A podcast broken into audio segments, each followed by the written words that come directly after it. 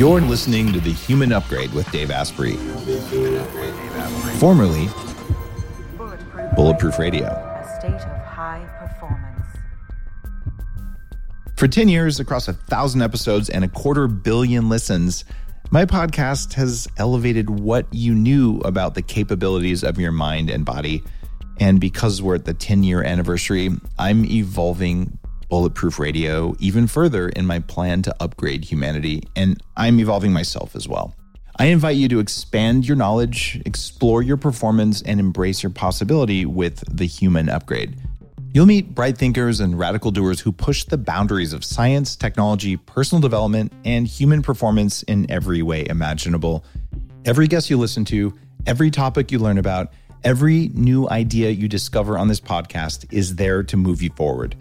Join me on this next evolution to upgrade your mind, body, and life.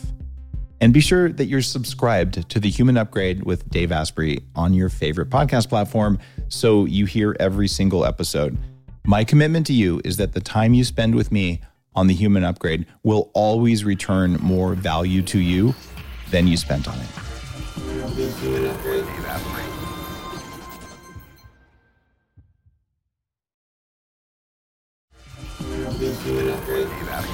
You're listening to the Human Upgrade with Dave Asprey, formerly known as Bulletproof Radio. I mean, the podcast, not me. I was formerly known as Hey That Jerk, but I did enough brain hacking that I'm at least less of a jerk now. Today, we're not going to talk about brain hacking, except we are, because at least in my world, the brain extends far beyond the skull. We have this weird thing called a nervous system, and it's all technically a part of the brain, it's all connected to the brain.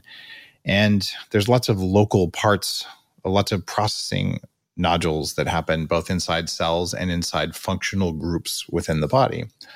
And this is why functional movement has been such a, a core part of what i've talked about since the very beginning of uh, Bulletproof Radio, since the very first few blog posts, saying if you don't know how to move, then you don't how to activate muscles right, you're wasting a huge amount of energy. And another big part of my recommendations are be super lazy, which means efficiency in everything you do. So waste less energy, be better at making it and be better at not wasting it. And magically, you'll have a lot more left at the end of the day.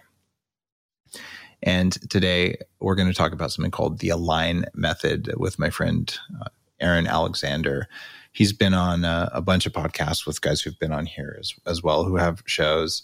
Kelly starrett who actually coined the term disaster pants on an early interview in the first hundred wrote the wrote the foreword for uh, for the book. If you don't know what disaster pants is, because you're a new listener, disaster pants is what happens when you have cheap MCT oil that is a gastric irritant. Even though MCT oil is a high performance thing, it should not be high performance rocket fuel in the disaster pants sort of way. It should just be for your brain and your body. Not to get too graphic, but that was what Kelly did. So, Aaron, I think we first in 20 well 2021 just recently you presented at my biohacking conference and years ago i know you you treated me at my conference. I think you might have presented then as well. Were you yeah. presenting way back in like 2014 or something? Not that long ago. I think the first one was maybe four years ago or so. But okay, good deal. Yeah. So anyway, we've been we've known each other for a while. He's got very solid, uh, very solid knowledge um, of uh, of functional movement and just doing a practice with you. I, I know a few people who can look at someone walk in the door and it's like Neo from the Matrix, and he sees all zeros and ones instead of reality. And you walk in the door, and you look at me like Dave. So your left, whatever uh, penis joint, I have no idea what you called it, uh, is, uh, yeah. is, is dysfunctional. Yeah, uh, it was flaccid, hyperactive. It was, flaccid, it was a flaccid penis joint, actually. Thankfully. yeah, thank God. Right? Yeah, we don't want that kind of a hotel room treatment. And um, but like you, you can see stuff that no one who is normal in the way they view the world would do it. The same way I look at a bottle of supplements and I'm like, I know exactly where they cut corners and why it's going to work and what it's going to do because yeah. I know because I've lived it for so long. So you look at the way everyone around you moves, and it's uh, it's really uh, it, it's really impressive, and also your knowledge of what to do about it. So having uh, uh, your align method book is is cool because it's like all right we are sitting we acknowledge that we're sitting what are we going to do about it i think is really important and valuable for listeners and that's yeah. why i wanted to have you on today great there's so many uh, amazing angles to go from everything that you just said. I think we could pretty much just you essentially just outlined a perfect podcast of every point that you hit at. Um, so thanks for that. Um, so the the first thing in relation to uh, people communicating via body language, for example, would be an interesting place to go, and how some people have these neo powers to be able to perceive what's happening with someone's psoas or what's happening in their, you know, whatever part of the body, name specific polysyllabic term of uh, anatomical structure. Uh, but we're always communicating with our body language. You know, so there's a, a, psychologist from the '60s called Albert Mehrabian. You might have heard of previously. He came up with a, a principle called the 55-38-7 principle, and what it denoted essentially was 55 percent of our communication comes from body language, and then 38 percent of our communication comes from the tone of our language, and then there's that last remaining seven percent that's actually the words that we're using with each other. And if there's any incongruence between what we say with our tone and also pacing of our language and our, our postural patterns and our facial facial gestures um, with 93% 93% of the time we're going to trust what we hear and see and perceive with the body you know? And so if you're a person that's just been successful in any capacity in your life with relationships or with business or you know you can just walk down the street and not get robbed with regularity um, then you're gathering millions of bits or billions of bits of information based off of the way that people move through the room you know? And so that's that's a big part of what the align method represents and what um, i think a lot of people in the health wellness space are digging into whether they you know put that language on it or not um, you know the way that we breathe is indicative of our mental emotional physiological state the way that we walk, the way that we use our eyes, you know, so we're always communicating. And it's just such a rich conversation. I'm like, you know, I'm so excited to write a book about it. you know. it it's true. In fact, I think we use more than uh, our eyes uh, more often than we think. So we see stuff, but we're also feeling stuff that we integrate in. You know, we're even feeling people's magnetic fields. Sure, you could say. Yeah. Seriously, Dave, that's pretty hippie. I'm like, hey, I've got the data. I was an advisor to the HeartMath Institute yeah, the HeartMath for a while, so that that's real. Yeah. Uh, so, do people change, or when people change how they sit, or how they stand, or their posture? Does it affect how people treat them? Yeah, yeah, exactly. So there, so we actually referenced that in the book. There was a study. I think it was, I believe it was UCLA. They came up with a study where they um, follow. They they went to prisons and they questioned different inmates that were in there for violent crimes and they presented them with different images and videos of various different people walking down the street and they said like who would be prey here for you you know like which person would you go after? And it, wouldn't be the sex of the person or the race of the person. It was the level of integration or organization with the way that they moved. So a person that feels stable feels like you know they, they're well oriented they know where they're going you don't want to mess with that person. Whereas a person that's kind of disoriented or dysregulated just like in nature that would be a, an easier prey you know and so that's something that we're i think we're subtly doing in relationships all the time maybe a person plays like the victim mentality you know and they just keep on rehearsing that and they're like gosh dang it i don't know why i keep going back to that that mental emotional expression or pattern um, but they're not necessarily looking at how are we communicating in our relationships with our body language. You know, and so if you can start to kind of do like a self audit of like how how do I feel in my body when I communicate with somebody else, you know, and and with very high high accuracy, high percentage of the time, if you were to be able to take a, an image of yourself or a video of yourself, you might see yourself just like in that in that study within prisons, where you're like, oh my god, like I'm expressing as a victim. You know and that could look maybe like i'm cowering my shoulders forward i'm doing that you know all the anatomical terms i'm going hyperkyphosis of my spine or maybe upper cross syndrome with my neck or like forward head posture maybe my hips are kind of are kind of tilted towards the door my feet are going in the direction of the door. It's like i want to get out of the room. And so all of those those are the messages that we're really conveying to each other. And then you know a lot of the the, words is, can almost be like minutia in a way. So, so having full awareness of where your body is, just proper function, that's the unconscious part of that. And then there's the conscious part of that that you can use actually to make people uh, know what you want them to know with what you're saying. In other words, they can know you're serious. Yeah. And part of my uh, practice is uh, I believe it's really important to know how to be dangerous. and being dangerous doesn't mean you're trained in a martial art to kill everyone in the room. It means having a ton of energy so that you can think for yourself, but it also means knowing how to stand up and be grounded mm. so that someone can look at you and be like, that's not a good target. Correct. Right. And I have an unfair advantage. I'm 6'4. I'm carrying a lot of muscle right now. Uh, so I'm generally not that guy anyway, because there are going to be, there's going to be someone who's easier to rob. Um, but I don't, I've been in situations in, you know, um, impoverished countries where I'm all by myself in the middle of nowhere and, you know, oh, I don't know what's going to happen. But there's a vibe that you carry when, when you walk the right way and all of that. And what I don't think we acknowledge in the world is is the connection between proper structural integration of your fascia, yeah, uh, and all the things, your posture, with having that vibe automatically versus you know walking into a room with like the I'm going to kill everyone here needs killing kind of vibe, yeah, uh, which you can turn on. So it's just more work to turn it on, and in, in the interest of being lazy, I like the idea of having my body automatically look like something that works so well you shouldn't mess with it. And then being able to turn on don't mess with me energy when you need to. Yeah absolutely. Yeah. All right. How do we do that? Well, so where it gets interesting is uh, to make that be something that's automatic, you know, as opposed to a thing that you do, a thing that you are, you need to look at the 90% of your day where you're probably, if you're grow up in Western culture, there's a good chance, or you know, outside of Western culture at this point, there's a good chance that you're spending a, a massive chunk of that day probably on a chair.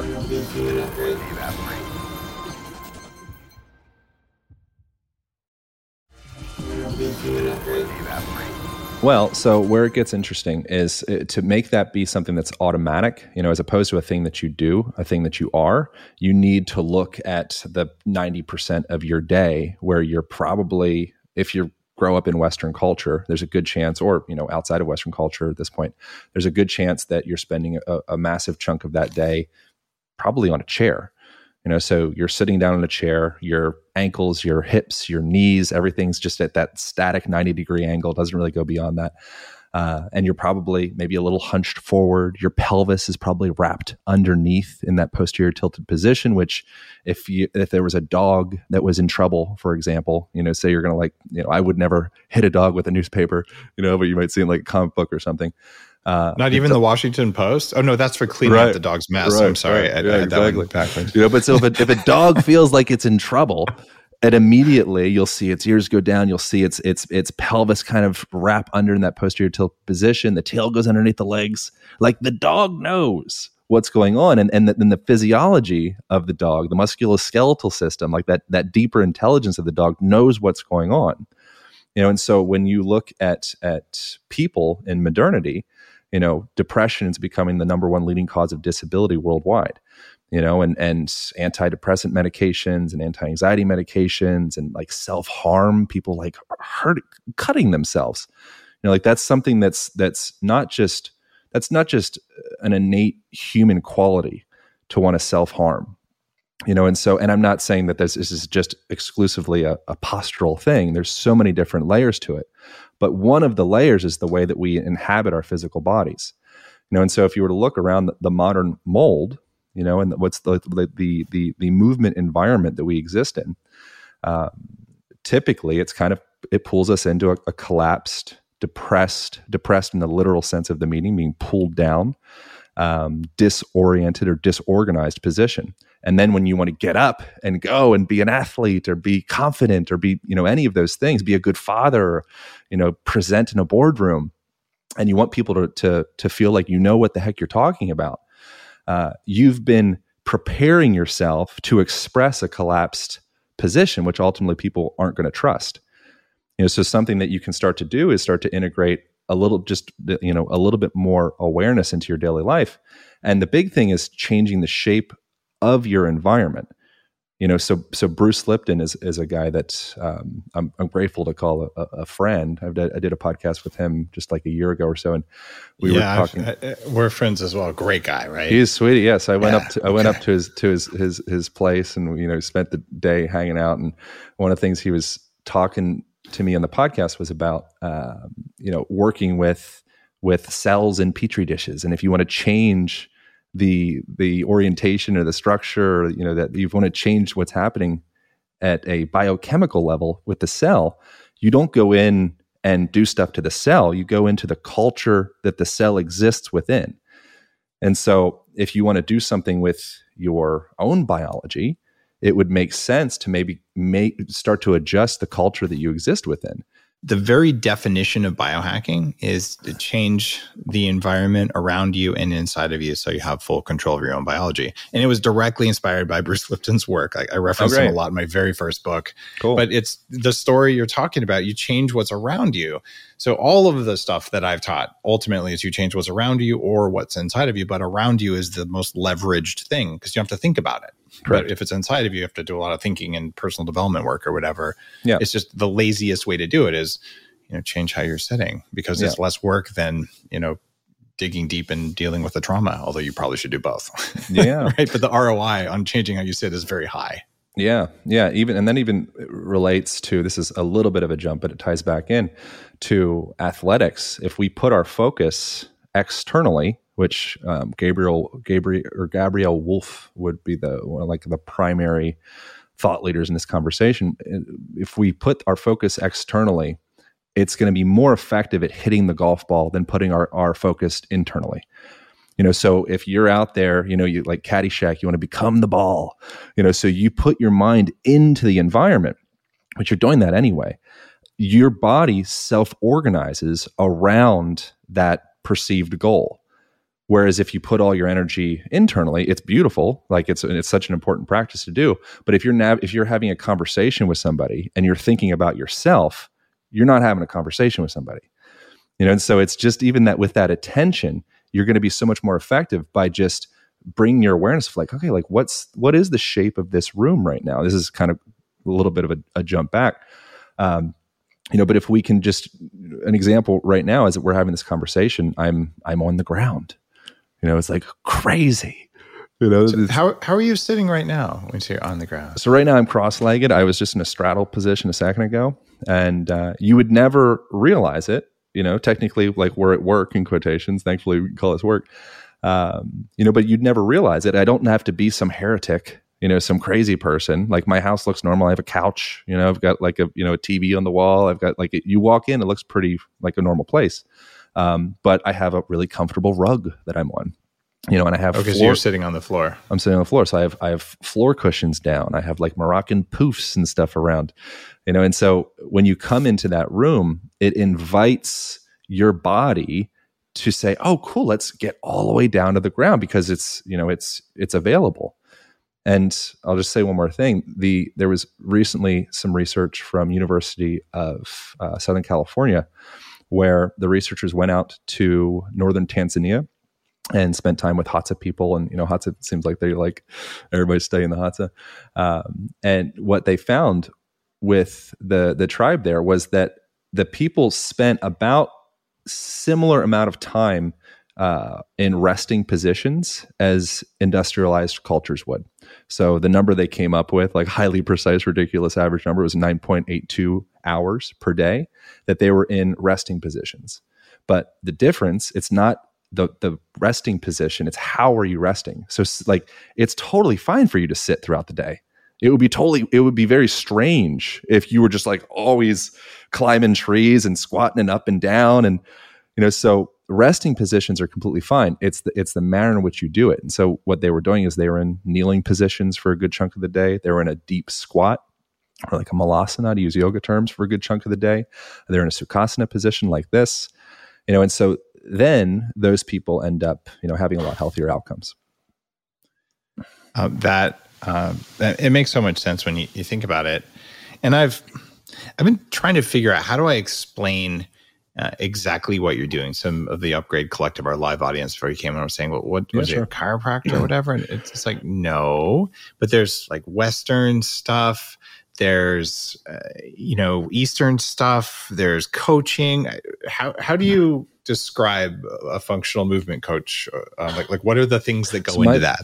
Yeah, so my, my background, uh, Rolfing would be the, the main thing. So structural integration is the thing that you you had already mentioned, um, and before that, it was it was training clients. So before previously, it was you know fitness, exercise, getting gains and goals, and losing fat and all that, and then that turned into manual therapy in the form of Rolfing, um, and then visceral manipulation, cranial sacral therapy, various different modalities of hands-on body work.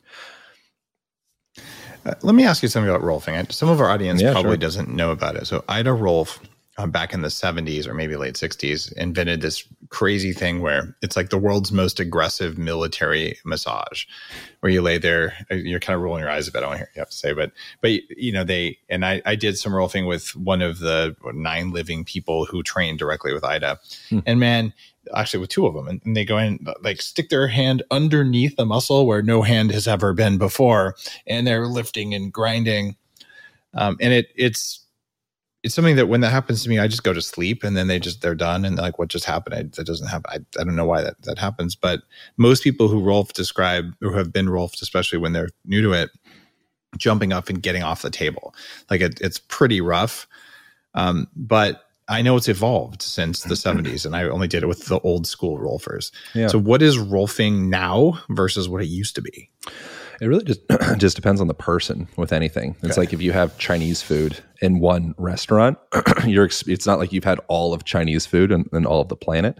so it's like chiropractic there's many flavors then Oh yeah, absolutely. So s- structural integration, the defining factor of structural integration is what, which is what Ida referred to it previously, um, would be you're looking to assist the body along in aligning the foot in relation to the knee, in relation to the hips and the spine, you know, the whole system, so that when the body gets up off of the table and they walk and they breathe and they go, you know, live their lives, they're in a better position to self organize, essentially. You know, so that's it's, it's kind of similar conversation before of like becoming the ball. You know, if you can get the body in enough alignment, you know, and get tissues that may have been, you know, maybe impinged or dehydrated or agglomerated, bound together, and you can kind of free them up enough that when the body does go out and, and live its life, it's like literally every step that a person takes is one of restoration. But if there's so much friction and grinding and imbalance, then the steps that we're taking could be kind of uh, more attrition. And so then, if people have heard of fascia, or connective tissue, which has become really popular over the last decade or so, um, structural integration or rolfing would be, I would say, the most like the the, the leading influence in popularizing that conversation. The data that I've seen, and it comes from Rolfing, also comes from acupuncture, and qigong, and even neigong, uh, which is a lesser known kind of relative of that. Um, is that the fascia carries information around? I, I mentioned earlier these systems in the body. Uh, so when when uh, a certain number of cells sense a certain number of things, some of the electrical signaling comes along the fascial plane, and the chemical signaling is slower and comes out through various tissues, you know, like Mhm. blood flow and Yeah. uh, inter and intracellular stuff. So uh, the fascia as an electrical signaling thing is that a part of how you see it in the align method, or is it more just a physical holding of of the tissues? Well, it's it's it's both.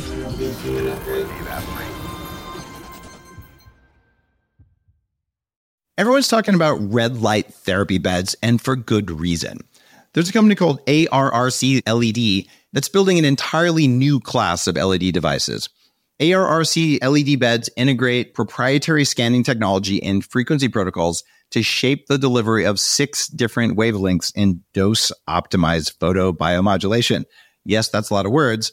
What it is, though, is that photobiomodulation improves the underlying energetics of the cells in your body. And those changes can benefit nearly every tissue and organ and system in your body. You change your cells and you change your life. For more information, visit arrcled.com. You're listening to the Human Upgrade with Dave Asprey. Uh, the fascia as an electrical signaling thing is that a part of how you see it in the align method, or is it more just a physical holding of of the tissues? Well, it's it's it's both, you know. And so uh, in the book, we keep it pretty simple, um, so that people it's more an, an action plan or a manual for you call it like physical inhabitants. You know, so it's teaching a person how to instead of fitness being a thing that a person does, how do we get to a person to a point where fitness is who you are? You know, and so by going in there, it's thinking it's like f- the baseline is the mechanics. You know, understanding how to drive the body more effectively, and so a simple aspect of that would be maybe like understanding how to hinge from the hips when you lift something up off of the ground. You know, so how do we make it so that we can get derive leverage from our hips and those, you know, super robust gluteal muscles? How do we put that energy back into the into the badonkadonk? You know, and so that's like when you see a, a girl or a guy with, you know, a, a healthy butt, like a Brazilian butt, you know, I think that there's there's there's some ancestral wisdom to us being attracted to a person with a healthy butt because it's an indication that oh, the mechanics of that that person functions well. There's longevity in that system, you know, and so uh, the the baseline right. is, the baseline is teaching people like cool, like how do we just how do I drive this thing? like I never got, I started off before, you know, age four or so. I was, you know, naturally going through my developmental patterns and I was, you know, cross crawling and I was squatting and I was, you know, putting things into my mouth and I, you know, developing my microbiome and I was looking out into the distance and I was looking up and I was taking in the panorama and I was, you know, I was crying if I was scared and I was expressing, you know, like that's the body before going into the institution nothing wrong with the institution. It's not right, wrong. It's not a moralistic thing. It just is what it is. It forms the body into it. It's like a new press or a new mold. Suddenly, we need to put certain types of shoes on. You know, oh, we got to get the Air Jordans, or you know, we got to get the new Nikes. And like, okay, now we're adding this new arbitrary, obscure lift in the heel. You know, now we're going to be in this chair for a ridiculous amount of time, and we're going to start to retrain what you know, I, I previously I had these really strong, effective, efficient native spinal patterns. I start to kind of take myself out of those native ranges and put myself more into this, you know, collapsed type postural position.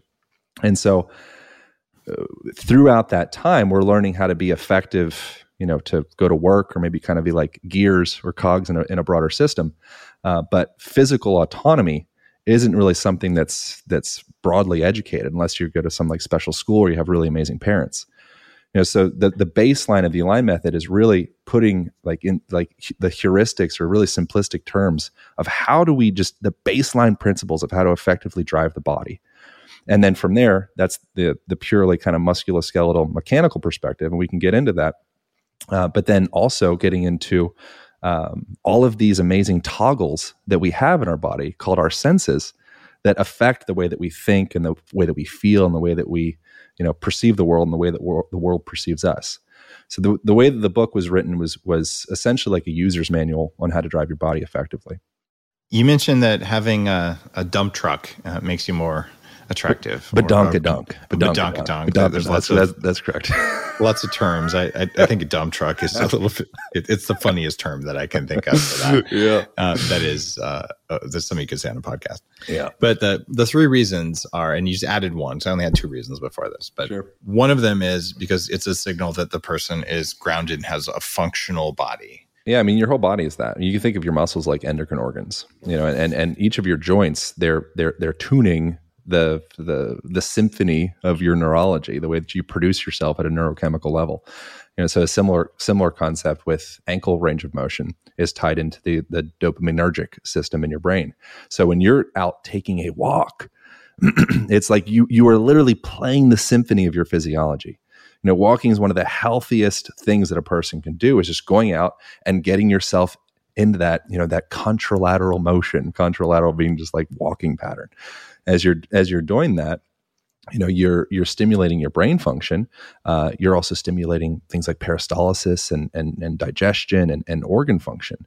So as you're going through that range of motion you're twisting yourself out. You, know, you think of that as almost like you're twisting a rag out. If you've got some gunk in a rag you might want to put some water on the rag and then you might twist the rag out. And then if there's still a little bit more gunk in there you might put a little more water in there and then you twist the rag out again you know so to be a healthy whole human being i think is so much less complicated than what the, the vision of, of what you know i've had at least in my own mind or many of us might have you know it, it's you need to be outside. you know, you need to allow your eyes, going back to the eye stuff, your eyes are continuous with your central nervous system. You know, so mm-hmm. if you are myopically focusing in, and there's a, a we have a, a, vision chapter in the Align Method book as well that I was, I'm very grateful for Dr. Andrew Huberman to have gone through and revised and been just immensely part of it. Yeah, it's just been immensely supportive. Um, you know, so you need to well, you don't need to do anything. you know, first define a goal. Need, like where where do you want, weasel word? There you yeah, go. Yeah, Where do you, where do you want to arrive? Like from mm-hmm. from there, me personally, I'd like to you know feel adaptable. I'd like longevity. I'd like strength and flexibility and dexterity, creativity. Uh, you know, so from there, defining the goal, and then after that, I think most people probably would align with most of those things. You know, nature will do most of that for us, but since we've been um, domesticated, you could say, with the institution, not to sound too like tinfoil hat, uh, but since our domestication, if you take a dog, which all dogs originally came from the gray wolf, you know, and suddenly you have a Pomeranian, and you want to put that Pomeranian back into the nature, uh, there might be some training wheels to re-educate the dog on how to to really be able to thrive in those situations. And a baseline would be understanding, you know, basic fundamental mechanics um, so the hip hinge is one that we get into the book. That's you know a relevant a relevant thing to pay attention to. Uh, another really simple, easy tool for people to to be able to play with uh, would be just getting your arms up over your head. And that's so that's something that most of us, if you're if we're really honest, holding them up or or just like hanging. activity hanging oh, oh, hanging. okay. Yeah. I, I but arm, arms mornings. up arms up over your head in, in in general is going to be really supportive. So by doing that you know so the eyes allowing the eyes to go through a full range of motion utilizing the panoramic view utilizing the myop- myopic focusing in. Um, so acknowledging that there's a range of motion there's a fitness to the way that we use our visual muscles right? There's a there's a fitness to the way that we derive leverage from our bodies when we're picking something up off of the ground.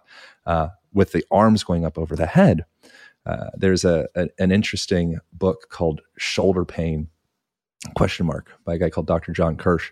And he was an orthopedic surgeon that uh, he was found that by just taking people through a really simple hanging protocol, which I essentially outline and modify in, in the Align method, uh, he found that 99% of the people that he was going to treat for shoulder impingement syndrome and actually, was actually going to conduct a surgery with them, he found that he could treat them just by bringing them back into their arboreal tendencies, you know, bring them back into the place of of just getting the arms up over the head, spending some time hanging and decompressing, and starting to rearrange the structure of that shoulder girdle.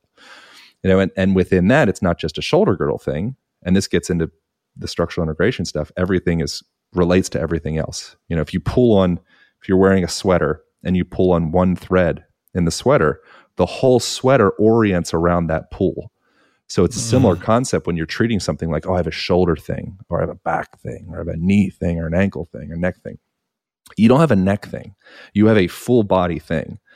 You know, and so by just spending that time, the the hanging position is such a beautiful, effective shotgun to start to clear up so many issues throughout the body. Um, one would be opening up space around the lungs. You know, so as you're going in that hanging position, you're opening up space and those intercostal muscles start to open up, the, the muscles in between the ribs. Each of your ribs, when you're breathing, they should hinge in, up, and down like like handles of a bucket. So they go up and they go down. Inspiration, expiration, inspiration, expiration.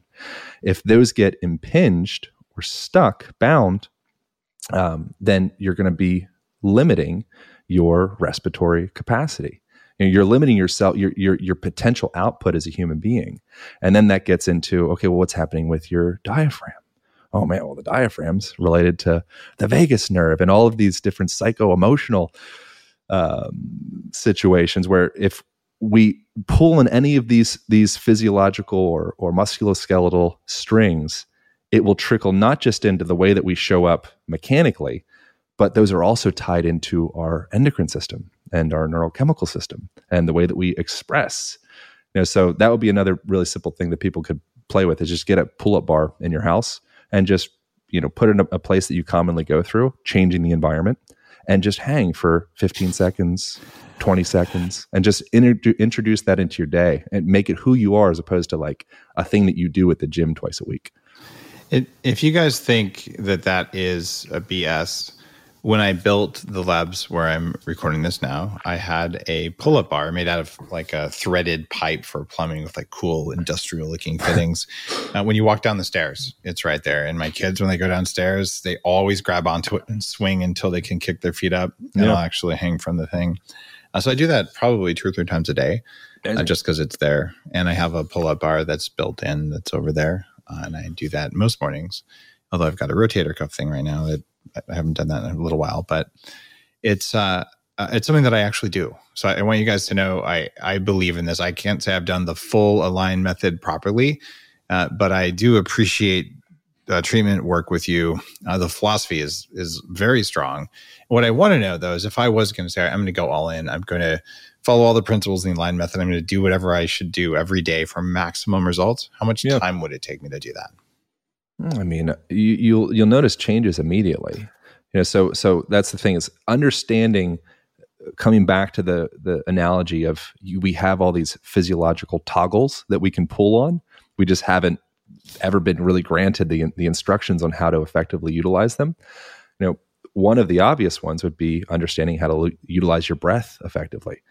You know, so Wim Hof recently popularized the you know kind of like the holotropic style of breathing or like tumo meditation or the Yeah. that's replicating what would happen if you are you you're in the fifth gear of your respiration. You're up at the top of a mountain you know or maybe you're having sex with someone or you're doing something where you're really exasperated. Like that's replicating fitness. That's replicating it's putting your body in that that um, that pl- that that space where it's saying, "Oh, okay, cool. Like we're we're we're either under attack or running from something, or like we're on the move here." Right. And so when you put yourself into that place, it puts you, increases norepinephrine and kind of, you know, sets your body, it cues your body up for, uh, you know, sympathetic activation. It cues your body up to be ready to go. The opposite of that would be getting into like oxygen advantage and Patrick McKeown and Buteyko method, be a long exhalation, you know, and Yeah. emphasizing breath holds perhaps. Right. They've so- both been on on the show uh, Yeah. throughout history. Mouth mine. taping. You, Yeah. Assuming you're a fan of mouth taping. I tape my mouth every night. Yeah, Okay, very important. Very me important. Very important for me. And if you you, have a beard. How do you do it? I've had lots of guys with beards ask me that. I just use so I just use like the the base, you know, the the tape, like surgical, white whatever 3M tape, yeah, whatever, tape, yeah, the yeah. little stuff, and I just put it like a little. James Nestor describes with like the Hitler mustache. I just do a little thing like just covers Just the on the lips, but not over. No, uh, no, no, the, not the whole the beard thing. is. Okay, so Incredi- guys, incredibly you- everyone can do it. Uh, even even your mother-in-law who may have her own mustache, it'll work just fine. Yeah, It's- it's right. totally okay. Yeah, exactly. Incredibly effective. And so and so within that, it's like, okay, sympathetic, parasympathetic, like there's no right, wrong, one's better or worse than the other. They're both invaluable tools for us to be able to access. And Yes. the real value is being able to uh, oscillate between those spaces in your nervous system and also be able to choose how do I want to feel in this moment. So if you're maybe say you're about to do something that makes you anxious or nervous, um, and you're like, man, this is a little bit too much sympathetic overdrive right now. Like I'm freaking out. Oh, okay. Let's let's use our toggles. We have toggles. We have tools. So you come in and say, okay, I'm going to go a little more Buteyko and go a little more like long exhalation. You know, maybe I'll even add a little bit of humming in there as well. And I'm going to increase nitric oxide and I'm going to stimulate the vagus nerve and I'm going to do all of these. You know, there's it's it's very simple uh, if you can follow these basic principles. You know, so a long exhalation is going to put you in a more calm, restful state. It's also going to be helpful with causing your body to be able to produce oxygen from your red blood cells more effectively. So if you're always over breathing, you're going to be kind of like a like a you know your your physiology be more slobbish. It'll be more wasteful. You know, so if you're in a place where it's like, man, I'm just really I'm, I'm out of it, man, and I got to show up. I got this thing, you know, I've got this athletic event, you know, whatever. I like, and I'm just I'm tired. I'm I don't feel good. You're like, oh, okay, cool. Let's upregulate. So let's simulate that that effect that you'd have if you were in that that fifth gear, and let's maybe do a little Wim Hof stuff or maybe do a little holotropic stuff, you know, and within that it's it's understanding it's like, okay, great. So I can really kind of choose my state. You know, and then a similar thing from a, a visual conversation is say, okay, I'm I'm stressed out. My go-to is when I'm stressed out is uh, I just check out my notifications on Instagram, you know, or I check my emails or something kind of disassociate and disconnect and just like I bury myself into my phone. You're perpetuating that stress cycle by myopically focusing in on a point. So the option for you in that scenario, if you want to just calm down, take a breath, you know, decompress, I got to gather myself, is to ideally take your eyeballs outside, you know, expose yourself to full spectrum light. If you are inside, maybe ideally open a window so you can actually get that light in um, and take in the entirety of the panorama. And when you're in that that position with your your eyes, um, it literally sends a signal into your physiology. It's like, okay, it's if I'm if I'm taking in the panorama, it's an indication that I'm probably not under attack. If suddenly there's a threat in a room, all of my attention poof goes to that point.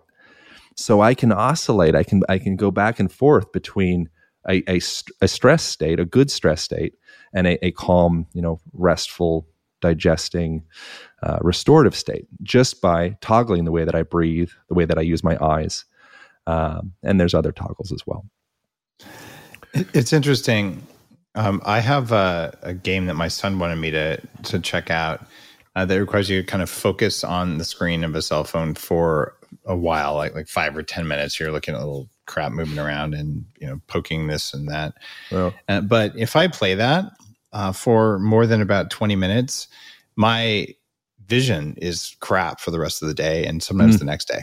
Hmm. Like my ability uh, to focus, it's very noticeable shifts in vision. So it's that myopia. But where I'm looking at you now, you're about five feet away from me uh, on the screen. So hmm. my main screen is a 55 inch uh, high resolution TV that's very far back from the camera, and my main monitor for the computer is about three feet away from me. So I'm always looking further away versus hmm. looking right here or right yeah. here. Yeah.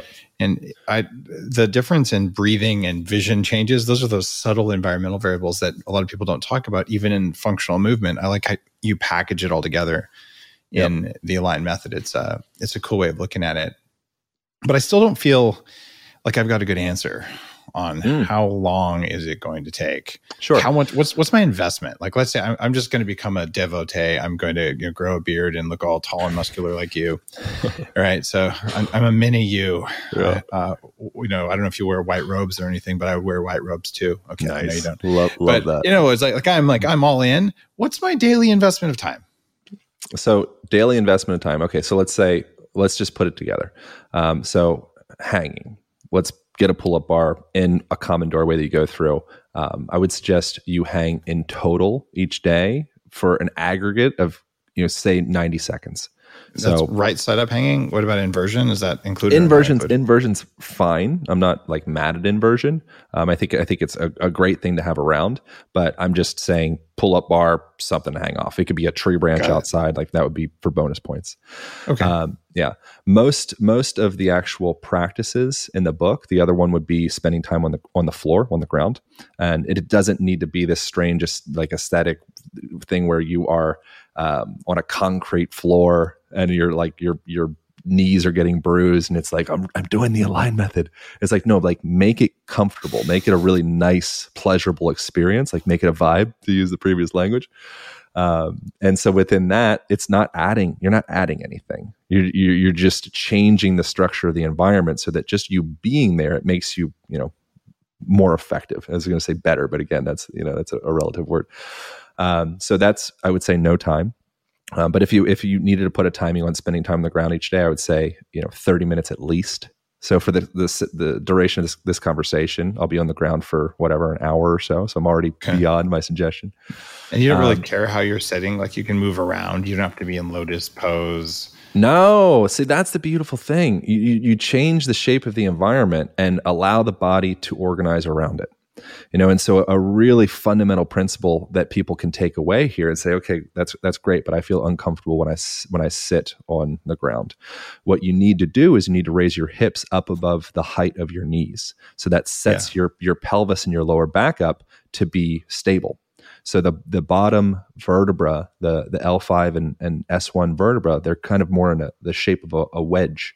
You know, so I don't know if you're familiar with Esther Gokhale. I feel like you might have conversated with her at some point. No, anyway, she sounds interesting just by name, but I don't yeah, know her. She's, she's interesting. Um, she's she gets into this this this topic as well, but um, the the bottom vertebra on, on, the shape of a wedge, and so that the, the native pattern of your spine to be able to just sit comfortably. If you've ever spent time around a baby, um, they'll kind of tilt forward ever so slightly on the front of their hips, and they just perfectly balance up through their skeletal structure. What a beautiful thing to get your body to the point where organically that's just how you are. You don't have to hold yourself together all the time. You don't have to like do movement. You can just naturally, organically be the thing if you set yourself up for success. You know, and the way to do that would be just make sure that your hips are up above the height of your knees. Period. Not complicated. So if you're on a chair, um, then it's the same concept. So when you're sitting on a chair, which there's nothing wrong with a chair, a chair is just a tool. It's how you use it. Just like there's nothing wrong with a resting position. It's just how you use it. Uh, just make sure that your hips are up above the height of your knees and you're slightly hinged ever so slightly forward. And then you could have even a, have a friend push your shoulders down behind you. And this is something I'll do when I'm, I'm teaching workshops and things of the sort or working with clients. Uh, and just push weight down through the shoulders.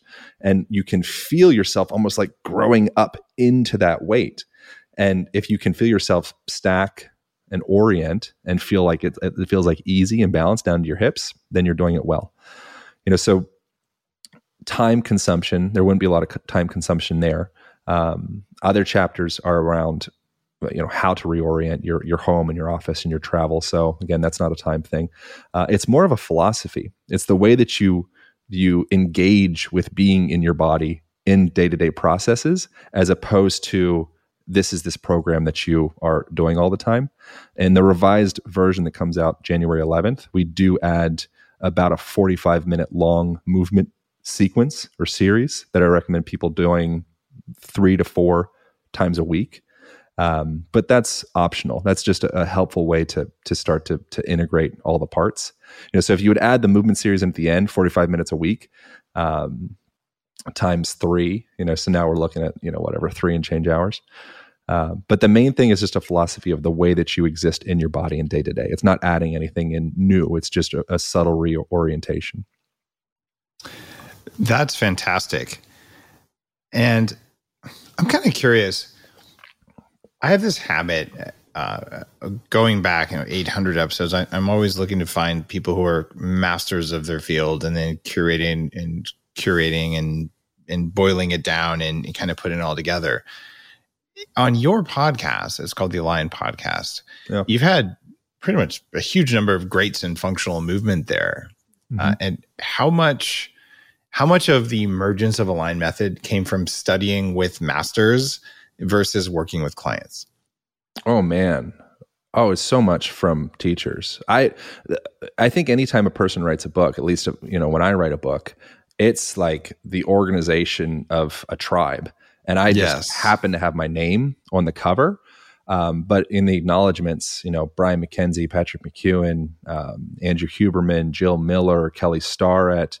Uh, there's, I mean, there's like like the list would go on of people that I reached out to um, for insights on specific chapters, but also deriving information during podcasts and asking specific questions that were kind of scratching my own itch. And then um, times, you know, however many, probably thousands of hours of working one on one with clients and seeing what's working and what's not working. I wanted to summarize the five main movements from your book. Sure. And I've got them as floor sitting, nasal breathing, hip hinging, yep. hanging, and walking. And you've talked about all of those, but that list is kind of the Cliff's notes, at least my Cliff's notes from the book. Sure. Did I miss anything that would be on your top list? Well, so the last part of the book um, would be the the moving your senses part. Um, so we talked, we, okay. yeah. So we so we talked on on all of the the the, the five movement principles. Um, so with the five movement principles, it was really just something that's like if this baseline, if you engage with these activities in your life, uh, you'll see tremendous change. And it's like it's so simple and accessible. Um, that was that was the real intention with that. So we touch on nose breathing, we touch on hinging from your hips, we touch on hanging. Um, you know, so we we kind of went over those guys, and then in the environmental section of the book, that was how to align your home and your office and your travel. You know, so subtle things I was just talking before with your community, uh, with your workstation. I mean, I think that's such a major thing. It's like we spend so much time working, you know, and so one of the things I have a, you know, I have a, a red light near far infrared light here. Shocking. Sitting sitting beside me right now. Um, you know, so my my computer is facing in the direction of a window very intentionally, so I can get natural full spectrum light to come through. Um, I'm able to relax my eyes and look out into the distance as I'm doing that.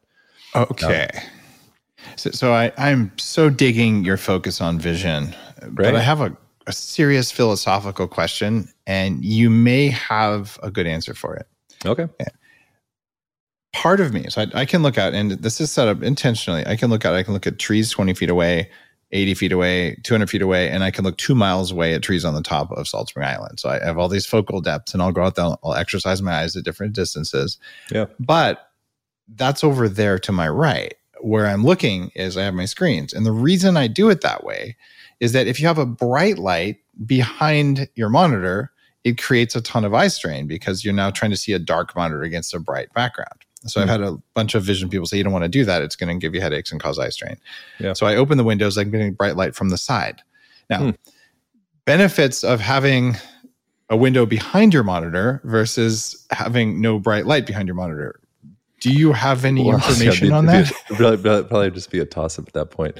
I, like all of this stuff, I think oftentimes we can get so confined in these real like linear. Okay, this step A, step B, step. It's like your body is so darn adaptable that if it's just a matter of you need to give it a, a baseline of the raw the, the raw components to be healthy you know so if for a moment you're slouching over a chair i love that there's nothing there's no no there's no problem with that it's the repetition of that if for a moment you're you know looking to, into a wall or into a, a blue light or whatever, you're not going to just explode or develop like, you know, badonkadonk cancer. You mean if, if, if you touch a, a 5G device, you won't die instantly? Right. So within that, it's like, okay, how can we buffer this?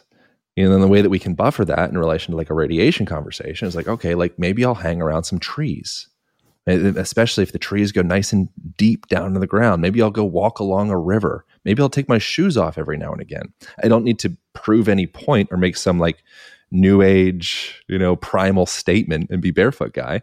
Uh, just setting my life my life up so that I have these natural buffering mechanisms instilled throughout my entire day, and it doesn't need to be this strange heretical thing where you're proving a point. Like that's I try to avoid that as much as I can. What did you learn uh, when you read your book that you didn't know when you wrote the book? Mm. Well, that's an interesting question. What did I learn when I read the book that I didn't know when I read the book?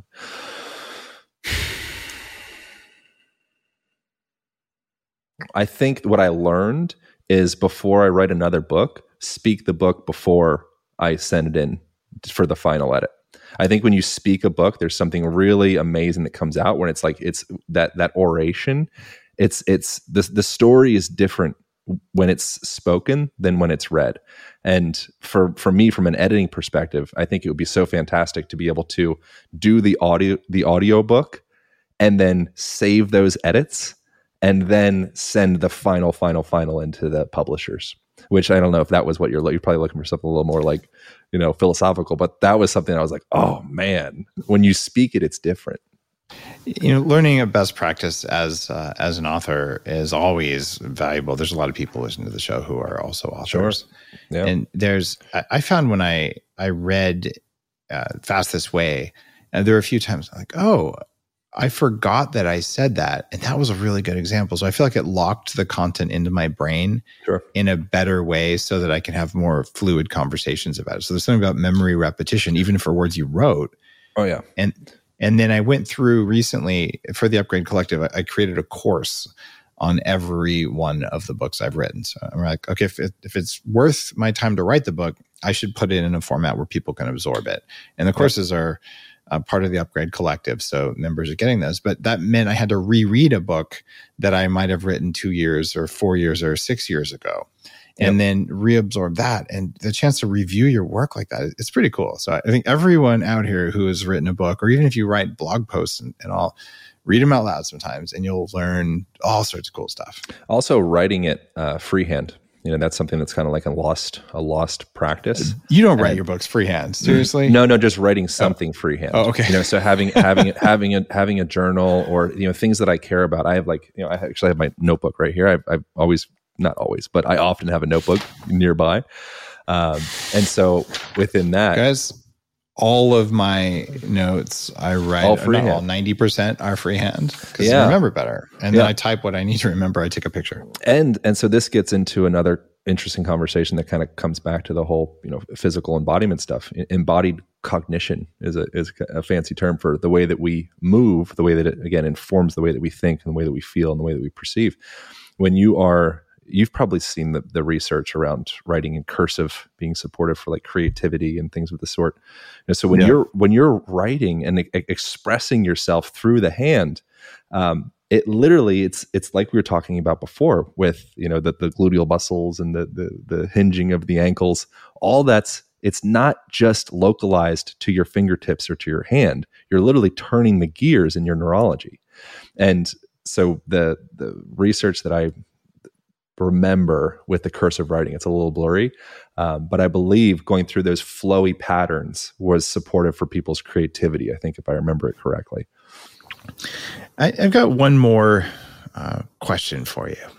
I've gone back and forth on this over the years, and uh, people by now have probably heard me talk about the sleep challenge, where I, I just teach how to how to do everything I know to improve sleep for free. And sleepwithdave.com is the way you access that. Nice. you can't remember that, love that. Crazy. Uh, but I talk about sleep position, and I've, I've covered this in a couple different books.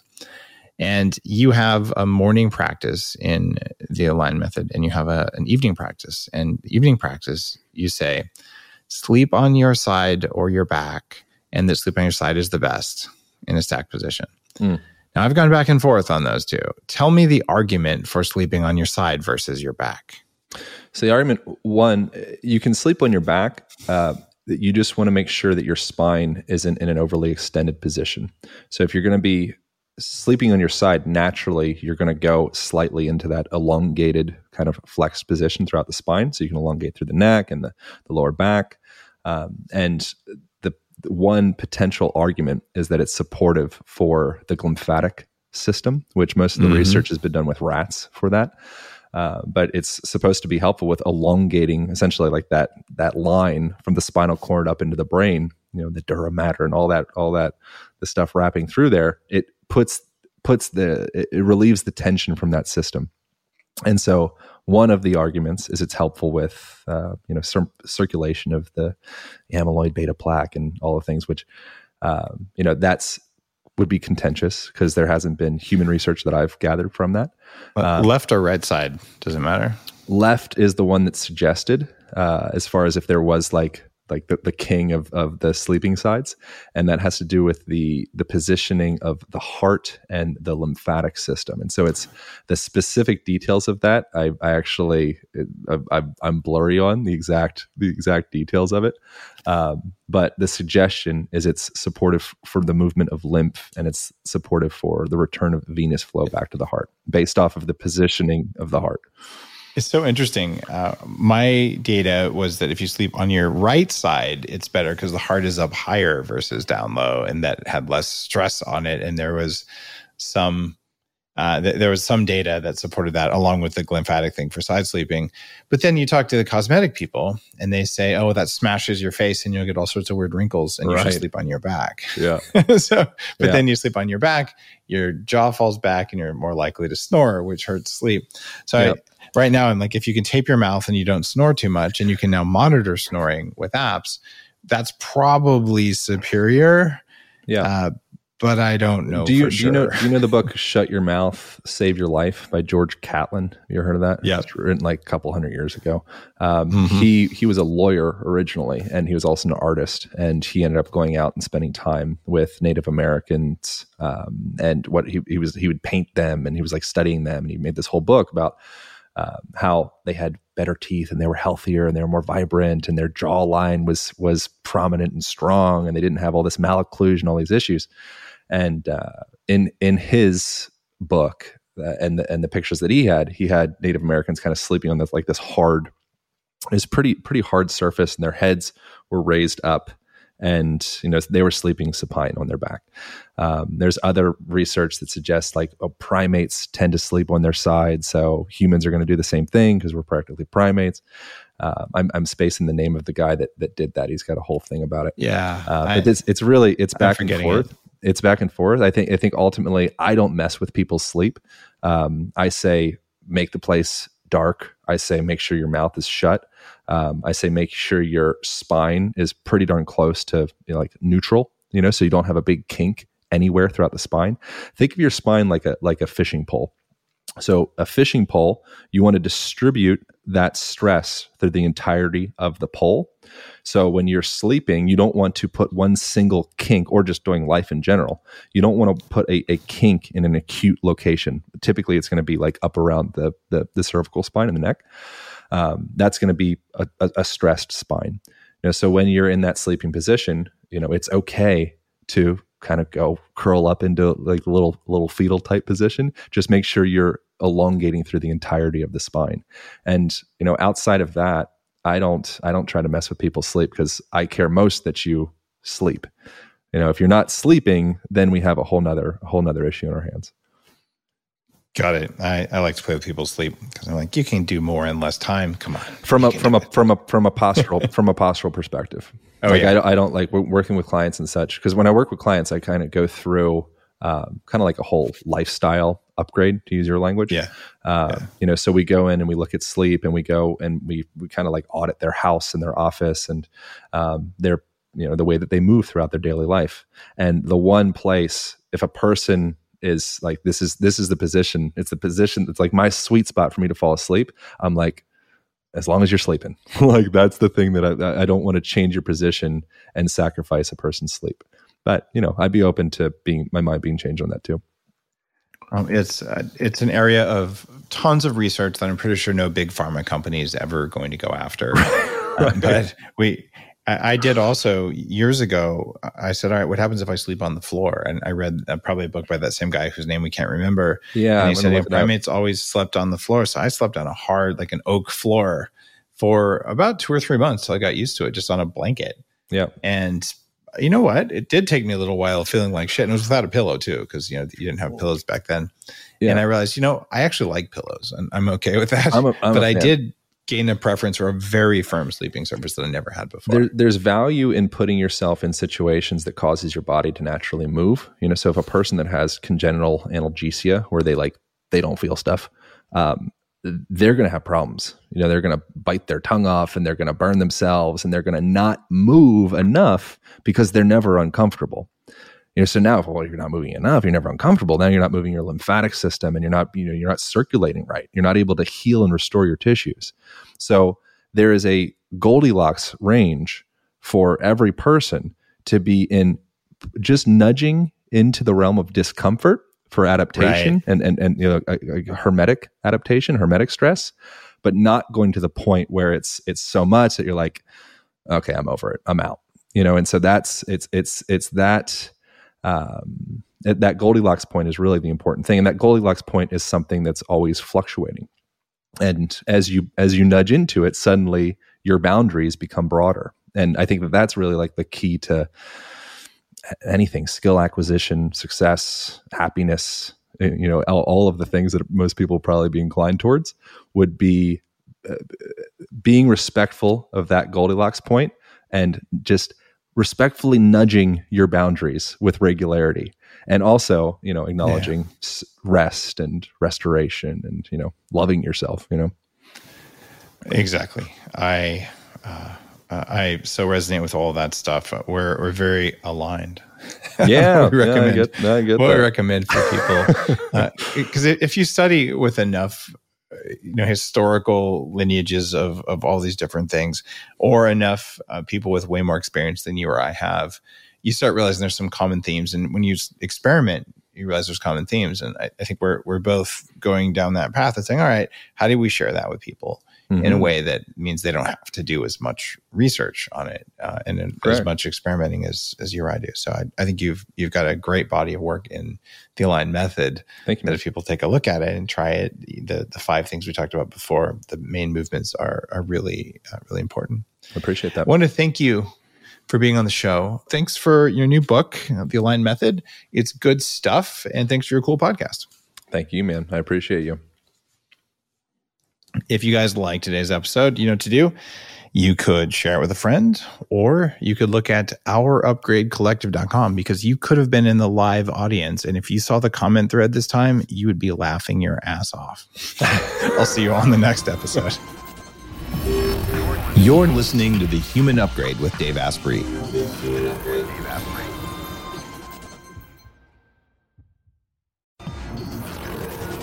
The Human Upgrade, formerly Bulletproof Radio, was created and is hosted by Dave Asprey.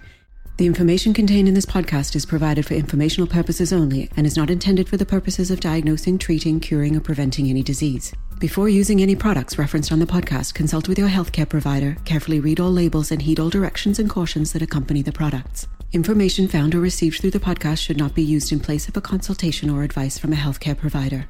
If you suspect you have a medical problem or should you have any healthcare questions, please promptly call or see your healthcare provider. This podcast, including Dave Asprey and the producers, disclaim responsibility for any possible adverse effects from the use of information contained herein. Opinions of guests are their own, and this podcast does not endorse or accept responsibility for statements made by guests. This podcast does not make any representations or warranties about guest qualifications or credibility. This podcast may contain paid endorsements and advertisements for products or services. Individuals on this podcast may have a direct or indirect financial interest in products or services referred to herein. This podcast is owned by Bulletproof Media.